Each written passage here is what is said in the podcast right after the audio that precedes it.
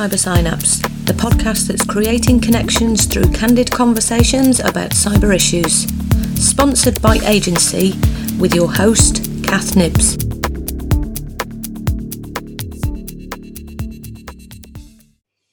Welcome to Cyber Synapse. This week I'm joined by Gary Hibbard again. Um, and one of the reasons Gary's on this uh, podcast today is because of something I've been seeing quite a lot of on social media and this is something called GDPR. So, Gary, what's GDPR? Well, it's a really good question. Um, GDPR, it's uh, a lovely acronym and there are lots around. Um, to give it its official title, it's the General Data Protection Regulations, um, or as I prefer to call it, it's uh, giving data proper respect. So it's um, GDPR is the, a new regulation that is um, uh, coming into force, or actually is in place right now. Uh, it came uh, it came in place uh, last uh, April um, 2016, but it will be enforced from the 25th of May uh, 2018.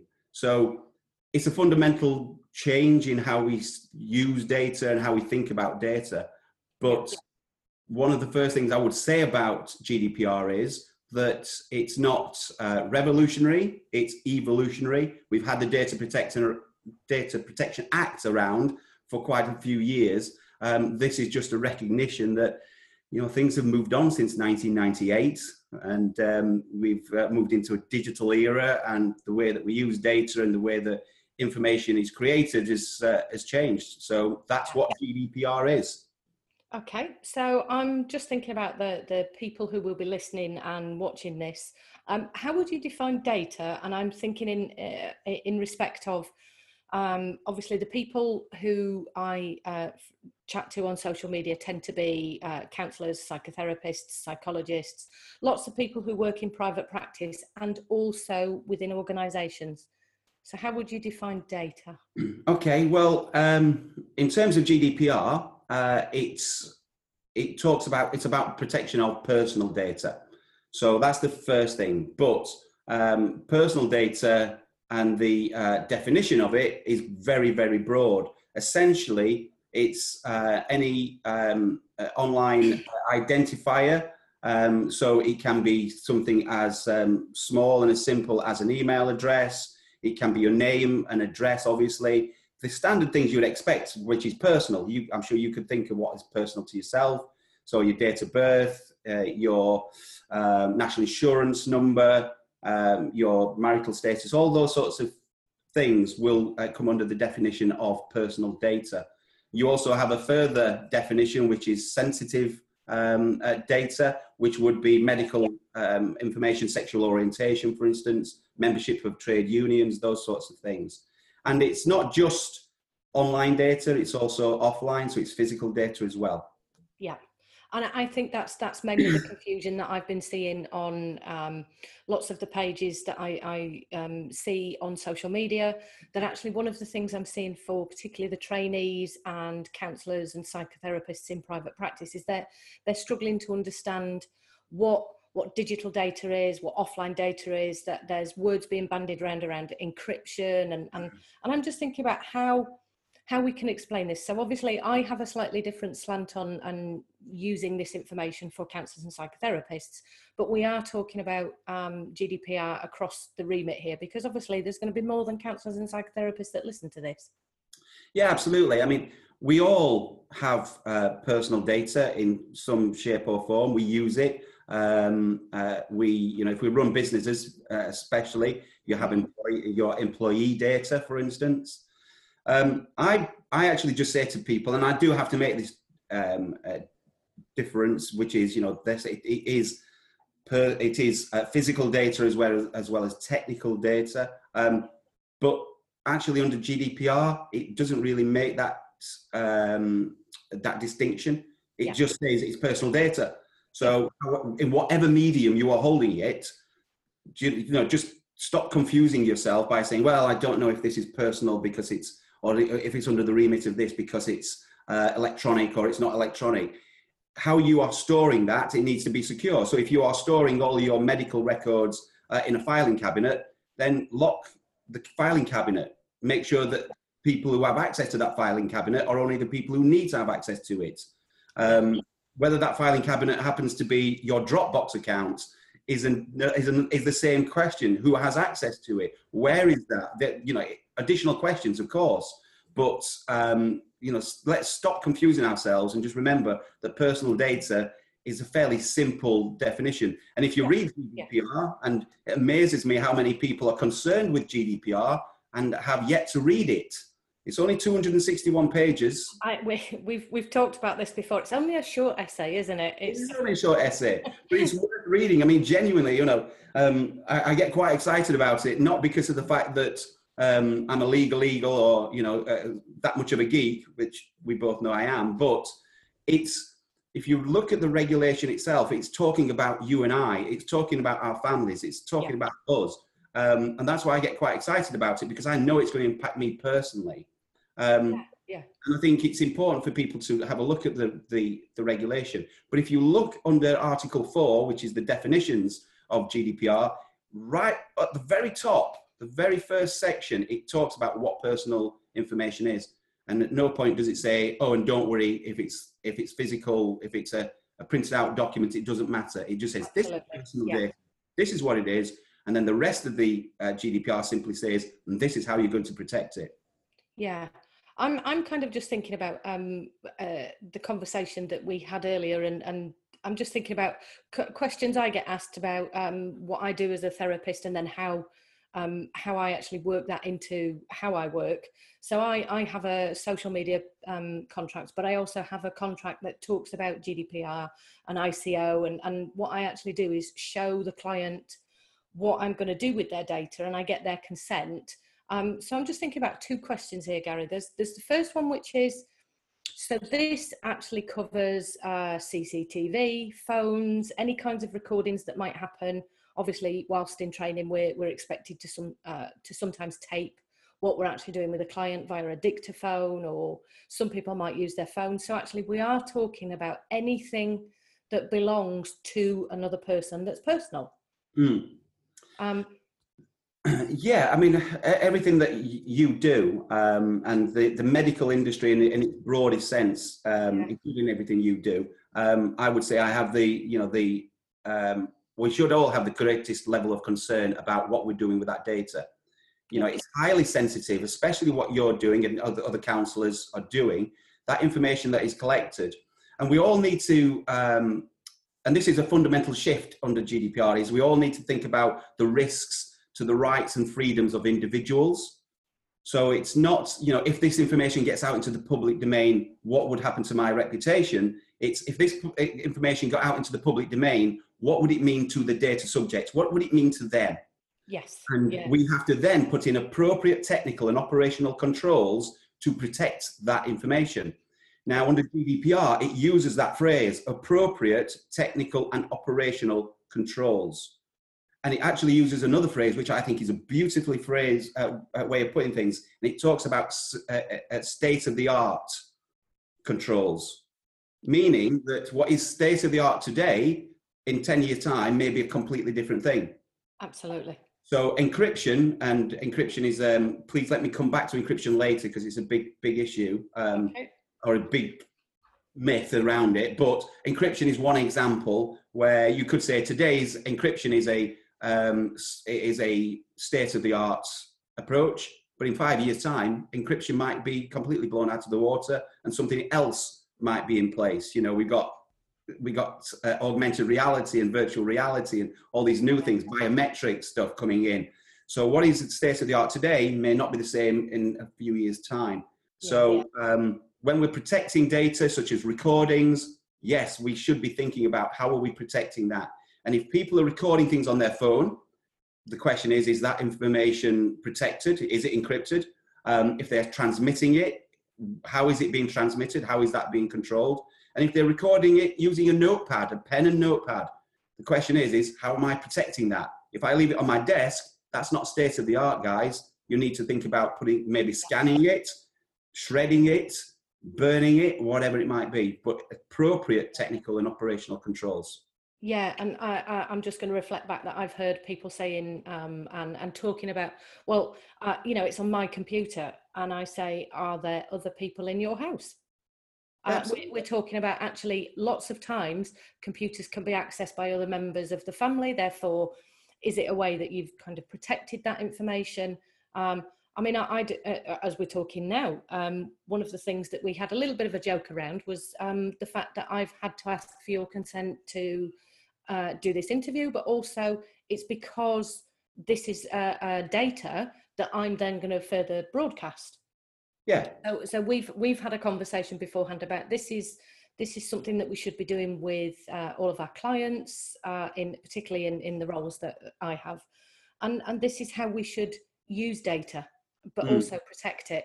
Is it's always about the consent from the other person, um, and I'm, yeah. I'm just thinking this is this is where we got into the confusion um, earlier well not not me and you um, but there was there was other people that are in the confusion around this um, information commissioner's office and whether you are registered as a data controller um, which always makes me think of thomas the tank engine or whether whether you're um, you know a data owner a data transmitter uh, so so do you think you could kind of clear this up so that people actually understand the difference between ico gdpr and you know what what we're actually doing with this this data Okay, um, quite a few things in there. Yeah. Um, right, okay, just throw, throw, everything at me, and I'll just answer it all. Okay, you you, you take a seat and let me you know let me know when we're finished. Um, yeah, you go for that. Um, so okay, so I wrote a couple of points down there just to make sure I try and keep on track. So first of all, the ICO, the ICO um, in the um, in the UK is the Information Commissioner's Office. Um, we also have the ICO, who is a person, the Information Commissioner um, officer, um, commission officer, and that's Elizabeth Denham at the moment. Um, so the ICO as an organisation, they're the ones who are known as the supervisory authorities. So they're the ones setting the rules. So GDPR is the regulation that we're all going to have to comply with. Um, the ICO are the ones who are going to enforce it in terms of what people are doing with data, you really ha- there's two sort of key roles uh, within all of uh, GDPR. It is the data controller and it is the data processor. So the yeah. data controller is the person who collects the data. So if I said to you, Cath, right, I'd like you to fill in this form for me, uh, and I put that form together that says, can you give me your name, your date of birth, your address, um, give me your blood type and um, tell me about any nightmares you've been having, any psychological problems. We're going to discuss that. I want to keep it on this, this document. I am now the data controller. If I then store that information on my computer and I then decide to maybe put that with other people's information, maybe for statistical and analysis sort of um, approach, I'm also the data processor.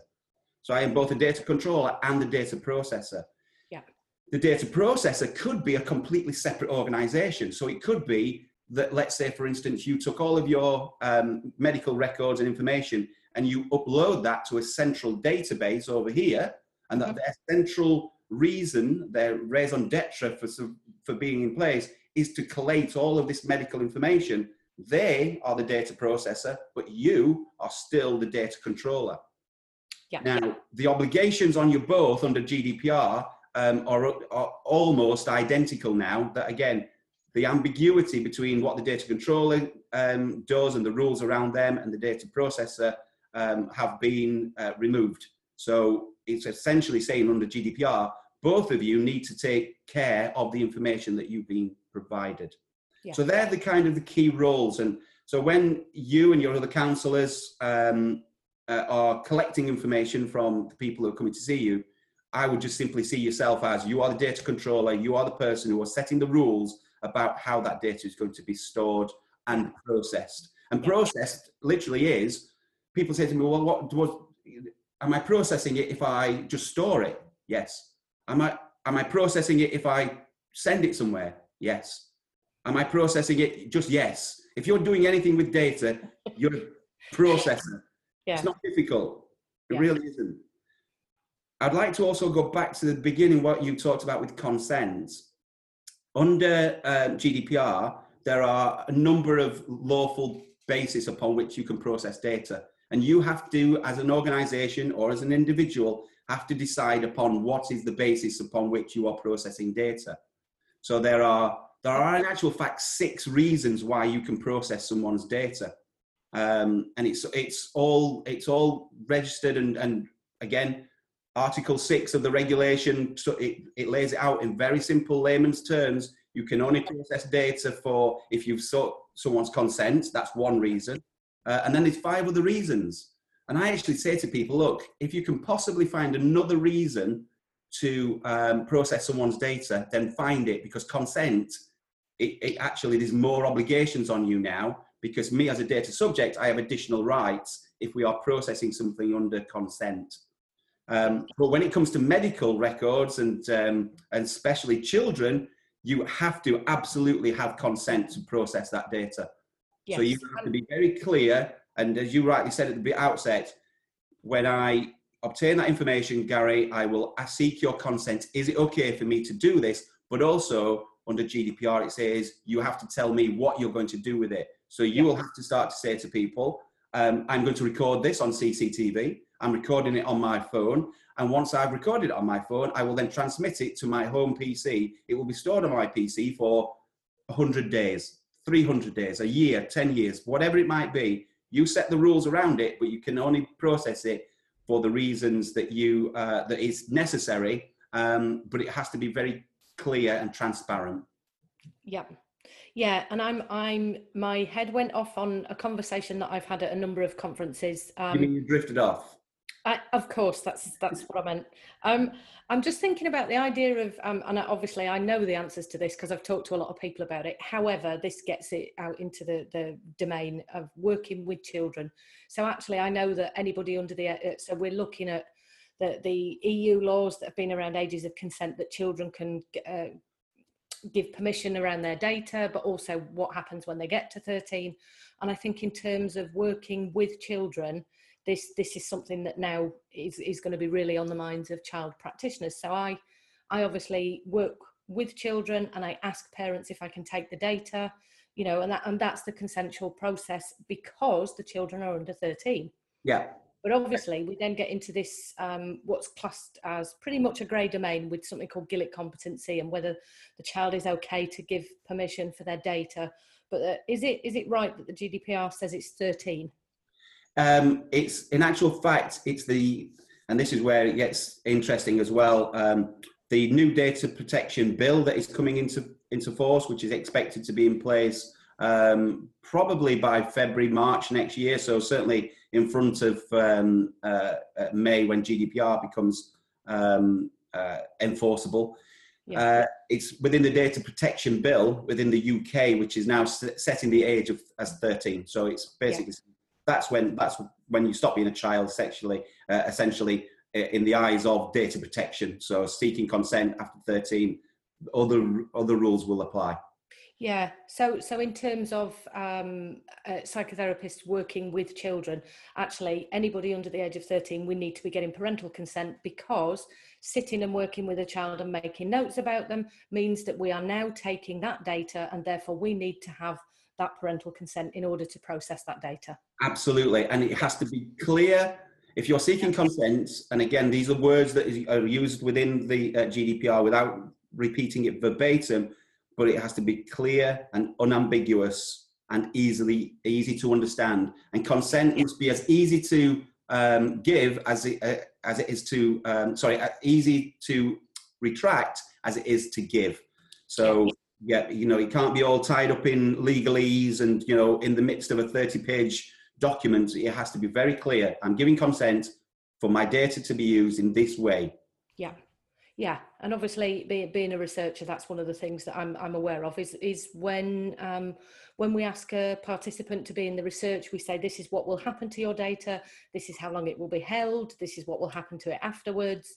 There's there's quite a lot of ethics that go around research and how we actually take that data. So that's the kind of uh, paradigm and um, uh, approach that I've been using as a private practitioner, which yeah. is why I was thinking this is this is really helpful for people who do work in this way.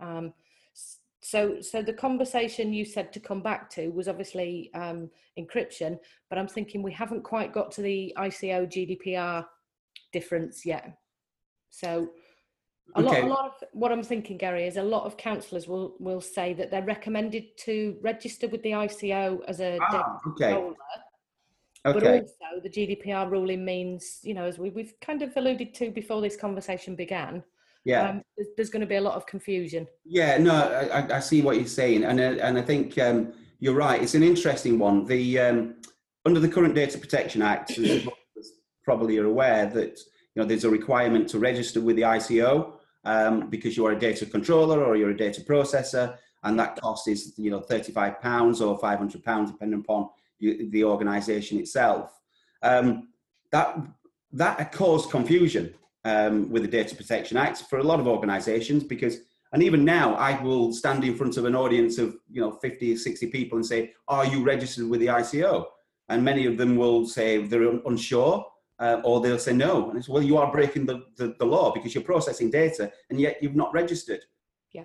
So a lot of organisations, either through ignorance or neglect, have simply said, you know, well, I, I've not registered. So under GDPR, Great idea. Let's remove that. Let's remove that barrier. So now, because this is an act of law, you are, by very definition of, of processing data, you are now un, operating under the rules of GDPR and you are therefore registered with the ICO by the very fact that you are processing data. You don't have to pay your £35. A little bit of a grey area is that, um, as with all things, uh, you know, in law, uh, you know, there's other laws and then there's other things for us to consider. Um, there's something called the uh, Digital Economy Act, which is coming into force, which deals with uh, telecommunications and various other things and um, and the transmit of, of data. Uh, that's going to be governed by Ofcom, and they are actually stating that they are going to keep this idea of registering with with Ofcom that yeah. you are a um, a broadcaster, if you like. But again, this is probably more more akin to organisations who are true broadcasters. So these will be the social media companies. These will be your television companies and your media outlets um, who are governed by Ofcom. For us, and I would say to anybody watching this in any line of industry, and that is that you are now going to be operating under GDPR. Forget whether you've got to be registered or not. Um, you just need to think about how you're treating that data. Yeah. Yeah, which is a, a, a little bit of a, um, a niggle because obviously um, I registered earlier on this year with the ICO and my my annual um, you need to pay us again email came round and obviously did that and then obviously now we're into the GDPR grey areas and it's yeah. not something that I needed. And, and, and, and, what I would say, what I would say as well is that um, everything I've just said, as far as we're aware, is true. But as all, yeah. as all things with the law, the law, GDPR is not in place yet. The Digital Economy Act isn't in place yet. So lots of these things are still yet to settle, um, and the rules yet to be clearly defined in case law. But I, you know, I for, for me again, coming to it from a very simplistic point of view, it's the law. The GDPR will come under under the data protection um, bill, which will be the Data Protection Act, and um, we we need to comply to it, and yeah. um, irrespective yeah. of the size or sector that you're operating. Yeah, I mean, my, mine is um, I have an approach of £35 is better than any of the fines or anything that could happen should any of my clients' data be uh, hacked, or, uh, and obviously this is leading on to the encryption. Uh, yeah. There is something about I, I see that £35 as an investment in a way of showing my clients that I care about their data. Yeah, absolutely. And I'm beginning to sound, I'm beginning to sound like you that I care well, about data in this way. Absolutely, yeah. It's almost like you've been listening. Um, but, th- but this is exactly that, you know, and and lots of people, uh, if they're still listening, you know, maybe sat here now um, worried about GDPR. Um, and I will I will say again what I said at the outset, which is that you know, this is just simply about giving data proper respect. Um, this is not revolutionary. If you've been operating yeah. to the rules of the current data protection data protection act, this is not going to trip you up. Yes, there are some uh, changes within it and some quite uh, subtle changes, and some of them are quite um, fundamental changes in the way that we think about data. But you know, paying your thirty-five pound um, demonstrates uh, if you feel that that demonstrates to your clients that you take data protection um, seriously. That's a good thing. GDPR allows you to build trust with your um, yeah. your clients. It allows you to uh, have a clearer view of the data that you hold, so you can protect it better. Um, so it could reduce, you know, the, the amount of files that you're having to keep. It'll make you a better organization, a better individual on a, you know, uh, you know, because you'll be able to find the information quicker and you'll be more effective. So GDPR actually is a good thing, not something to be feared. Yeah. So I'm I'm thinking two things here. People may need to inv- uh, invest in um, decent shredders for their offices for yeah. when you've when you've done with the data, and um, because there's something about once you don't need that data anymore, you need to get rid of it securely. Um, and then I'm thinking about the, the word encryption. And, and again, as you were talking, this often happens, particularly in um, uh, the world of communications nowadays, where we get asked to say something about a person that we've seen or we've done an assessment with, or, you know, for example, um, what I will say is when I worked at university, uh, at worked when I was at, at university, one of the things we did was we took case material to and from university. So I always transported notes, um, double lock zipper bag thing that went into my rucksack that also locked. Uh, anything that had recorded uh, data on it went into a, um, a lockable cabinet in so that when I'm transporting stuff, you're keeping the data as safe as you can. Any USB sticks were encrypted. And this, what I'm thinking here is, this is where the issue around um, emails and whether they're encrypted or not, and I, am mm. just thinking about that. That might be a way of us talking about encryption. Yeah, and I think um, no, that's it is a good way, and everything you just described there is an appropriate um, security, uh, appropriate technical and operational um, security measure. It's a risk measure. It's about assessing the risk and understanding what the risks are to the data, to the thing that you're actually holding. And um, encryption is often touted, especially by IT uh, companies, that IT that encryption is mandatory. If anyone ever tells you that uh, in the lines of um, GDPR that encryption is mandatory, they are selling you snake oil, and you are you have my permission to laugh in their face and turn around and walk away, yeah. because you know it's not mandatory. It is a control. So you know, for all those people out there who do sell ma- uh, encryption tools and such, yes, it's a control. Yeah. It, but it is only offered as an example of the kind of control you can put in place. Um, it does also state within um, uh, the uh, the regulation, the GDPR, that if encryption uh, is employed, then you may not have to inform the data subjects if there has been a data breach. But notice the key word is you may not have to inform them. Yeah. You might still want to. You might have a moral obligation. You might feel, well, actually, yes, the data is encrypted, but mm. it could be hacked, and it is such, of such a sensitive nature that I want to make sure that people uh, are aware. So you may decide to do that anyway. But um, so encryption, yes, it's important, but don't, you know, I say to people, don't hang your hat on encryption and think, oh, it's encrypted, so I don't have to worry. Yeah. Um, but yes, it's a great security, it's a great measure. But if you've got something that's on a recording, you know, uh, all the things that you just mentioned there, you you applied appropriate security measures. It could be that you put something in a, a you know, an envelope that um, is sealed um, and then you know it's given to a security guard, and the security guard goes from A to B and transports it. The courier is a you know is a secure manner of, uh, of transferring data in that yeah. in that respect.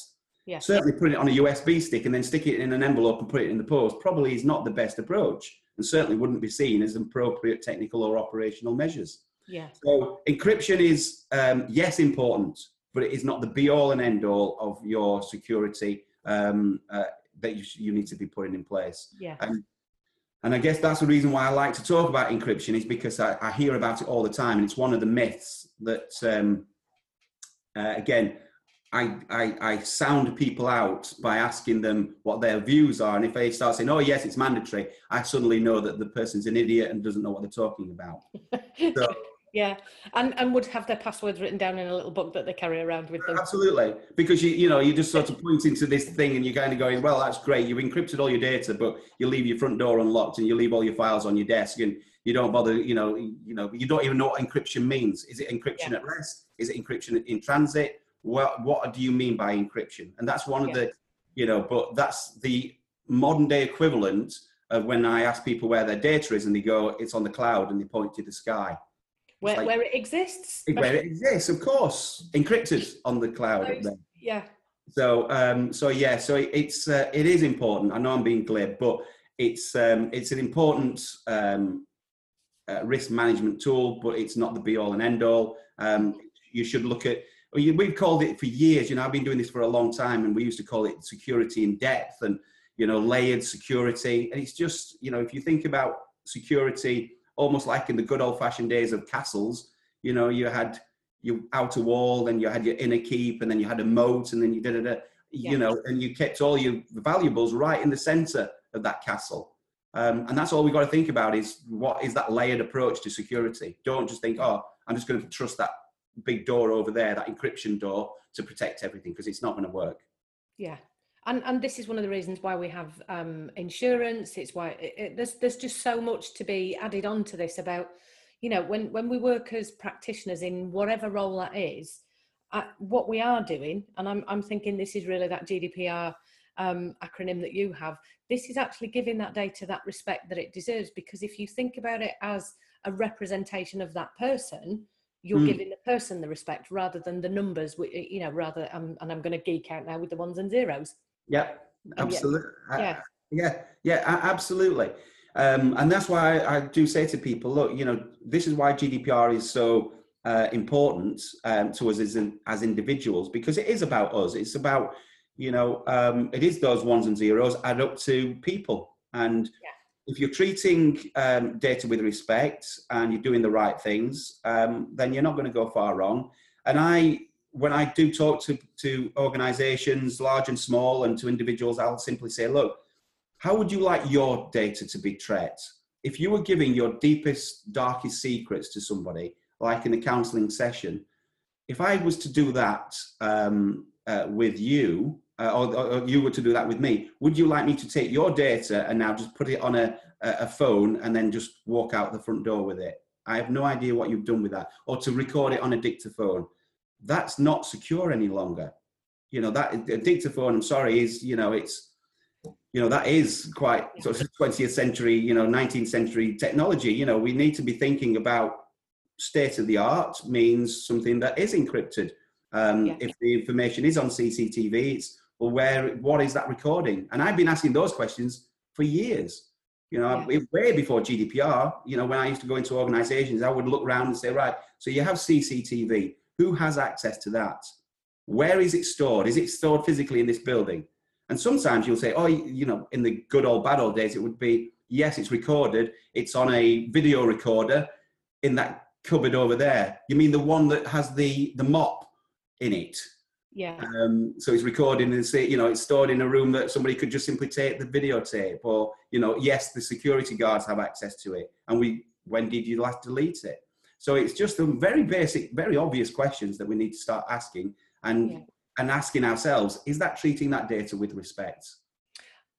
I've just had one of those really random questions. Do you think that people need to be advertising, not advertising, yeah, advertising, I suppose, but you know, little little advert in the window saying this this CCTV camera pointing towards it records the data and keeps it on a, you know, but do we need Well- to, we need to let the public know?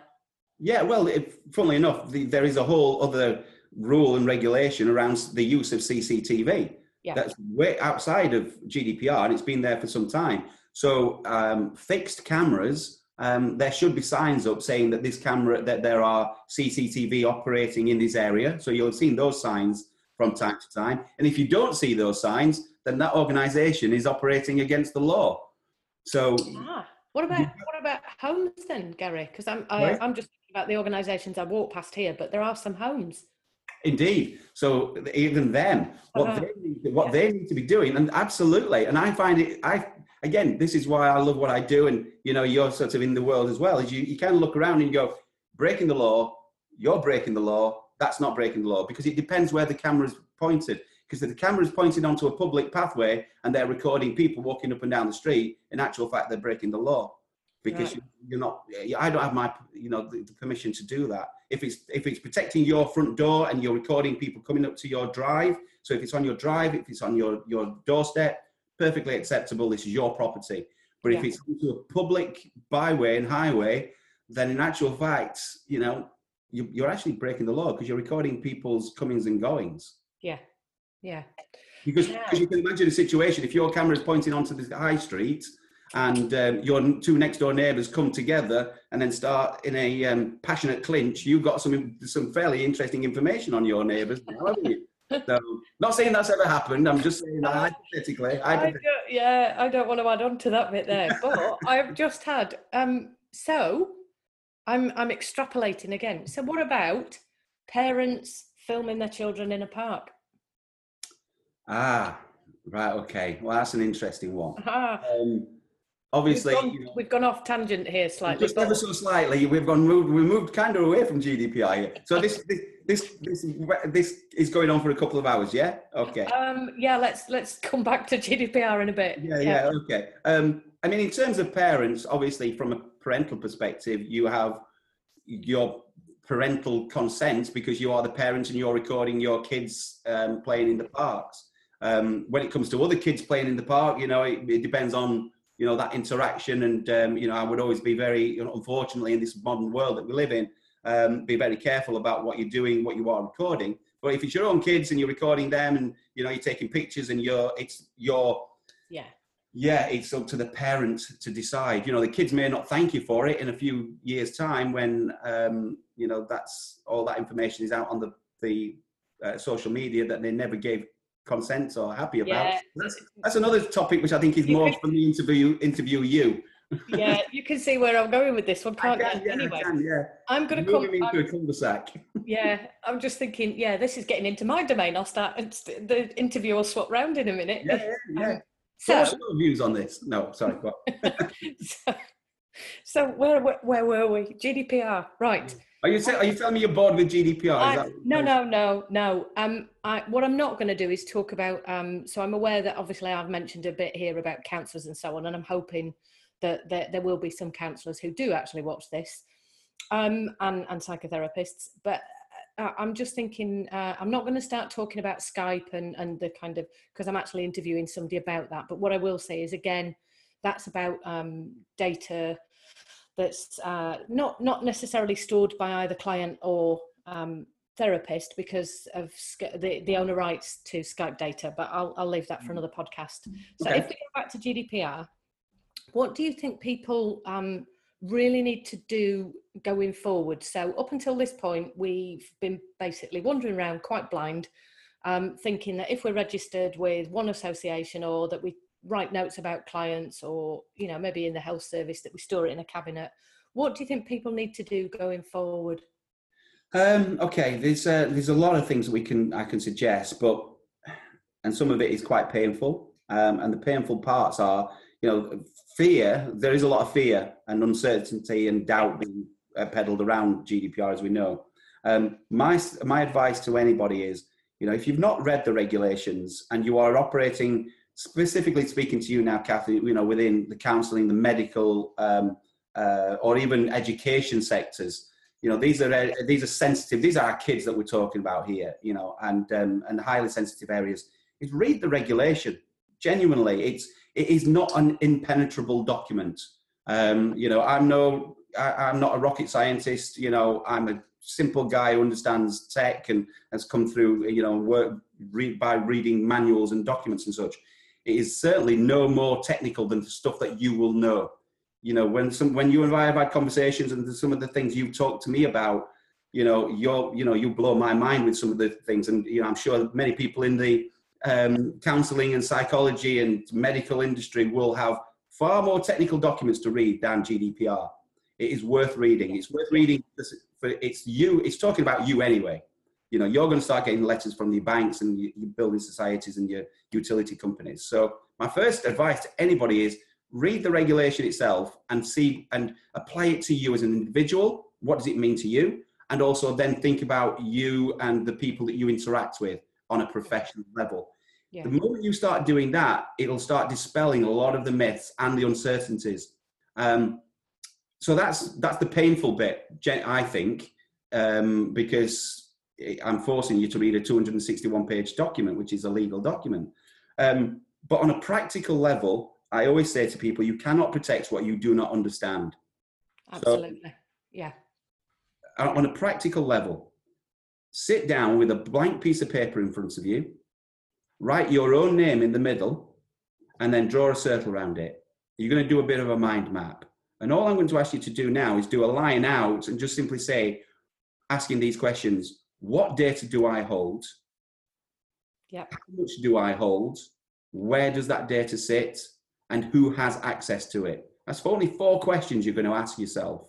And from those questions, you start to build out, right, okay, so what data do I hold? And by that, I don't just mean children's information, I mean list it name, address, telephone number, mom and dad's names, medical information, history, school, da, da, da, and all the information that you know you can you hold, and write it out on a big piece of paper. And once yeah. you start to get an idea of what the size of that is, you know, and how much data do you hold? I hold five pieces of information, or I hold fifty thousand pieces of information.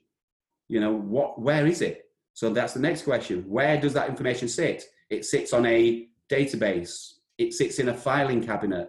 It sits within an archive box in my garage. Mm-hmm. You know, where, where is it? Um, and then finally, who has access to it? And that, if you can do all of that, that's a good way to start. Yep. Yeah. Um, I'm going to add on to that slightly because of um, a what I have seen uh, in practice, but also something that I'm aware of, and this goes back to a conversation that I had with um, John from Online Events about. Um, I have a smartphone, so my smartphone will flash up the name of whoever's phoning me, or it will flash up the, the phone number. So one of the things I kind of talked with John about was um, actually changing uh, uh, the names of clients or only using the first name or, or ah, and that's that's obviously a level of data protection mm. but also if you are of um, said old fashioned like myself even though i'm techie i have a diary where i scribble things in about who's doing what and what i'm doing during the day yeah. Um, I have client initials and I never put anything that's identifying other than the initials. Um, and quite often I don't generally put too much about the time or the day, apart from it's on the day and I know what that means to me because at the end of the day, I could leave my diary somewhere yeah. that, that could be found.